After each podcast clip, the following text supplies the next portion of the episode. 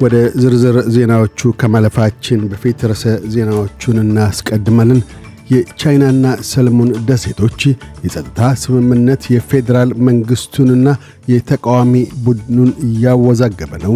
ሩሲያ ማሪዮፖልን ተቆጣጠርኩ ስትል፣ የመጨረሻዎቹ የዩክሬን ተዋጊዎች ምሽጋችንን አልለቀቅንም እያሉ ነው የሚሉት ግንባር ቀደም ርዕሰ ዜናዎቻችን ናቸው።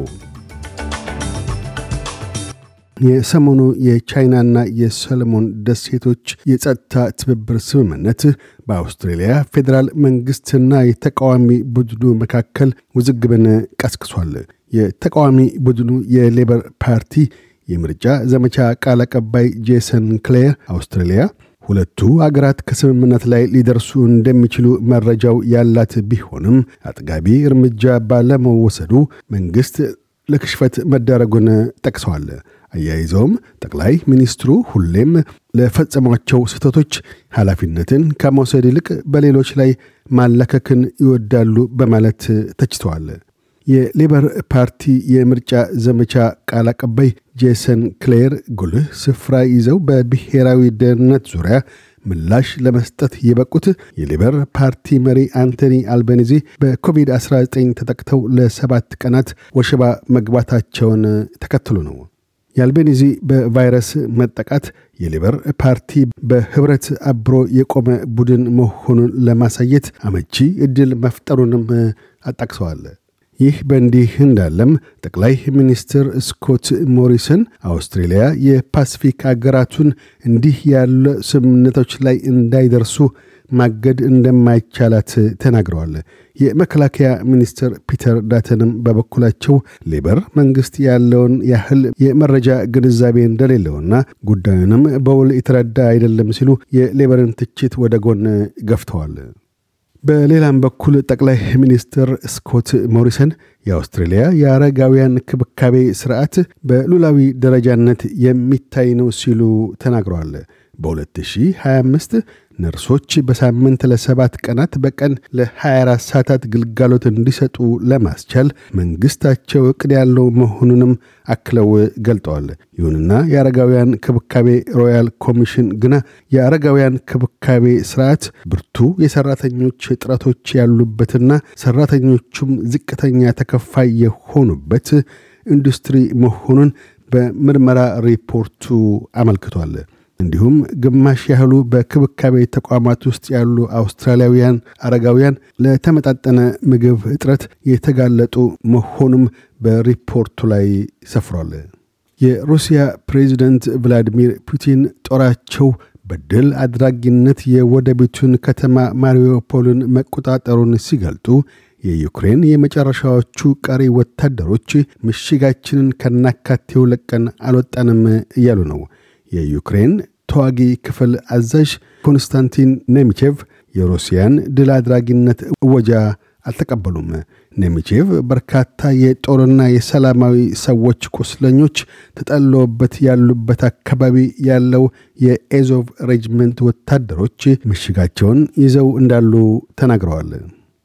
የቀድሞው የሆንዱራስ ፕሬዚደንት በአደንዛዥ እጽና ህገወጥ መሳሪያዎች ዝውውር ክስ ተመስርቶባቸው ወደ ዩናይትድ ስቴትስ ተላልፈው ተሰጡ።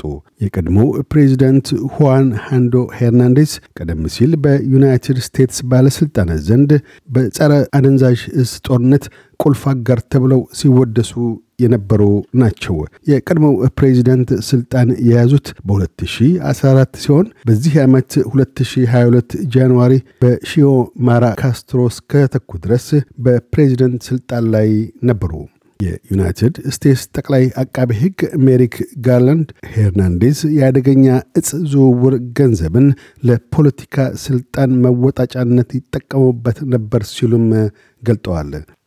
ይሁንና የቀድሞው የሆንዱራስ ፕሬዚደንት የተመሠረተባቸው ክስ እውነትነት የለውም ሲሉ አበክረው ተከላክለዋል።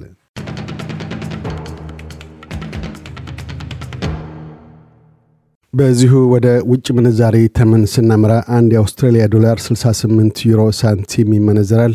አንድ የአውስትራሊያ ዶላር 74 የአሜሪካ ሳንቲም ይሸርፋል።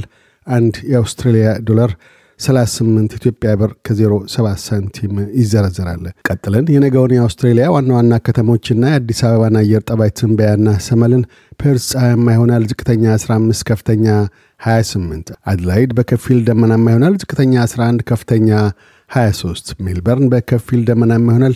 ዝቅተኛ 9፣ ከፍተኛ 19። ሆባርት በከፊል ደመናማ ይሆናል። ዝቅተኛ 8፣ ከፍተኛ 18። ካምብራ በከፊል ደመናማ ይሆናል። ዝቅተኛ 5 ከፍተኛ 19። ሲድኒ ብራ ይሆናል። ዝቅተኛ 16 ከፍተኛ 22። ብሪስበን ብራ ይሆናል። ዝቅተኛ 18 ከፍተኛ 25። ዳርዊን ፀሐያማ ይሆናል። ዝቅተኛ 24 ከፍተኛ 35። አዲስ አበባ በከፊል ደመናማ ይሆናል። ዝቅተኛ 14 ከፍተኛ 26። ዜናውን ከማጠቃላችን በፊት ርዕሰ ዜናዎቹን ደግመን እናሰማለን። የቻይናና ሰለሞን ደሴቶች የጸጥታ ስምምነት የፌዴራል መንግስቱንና የተቃዋሚ ቡድኑን እያወዛገበ ነው።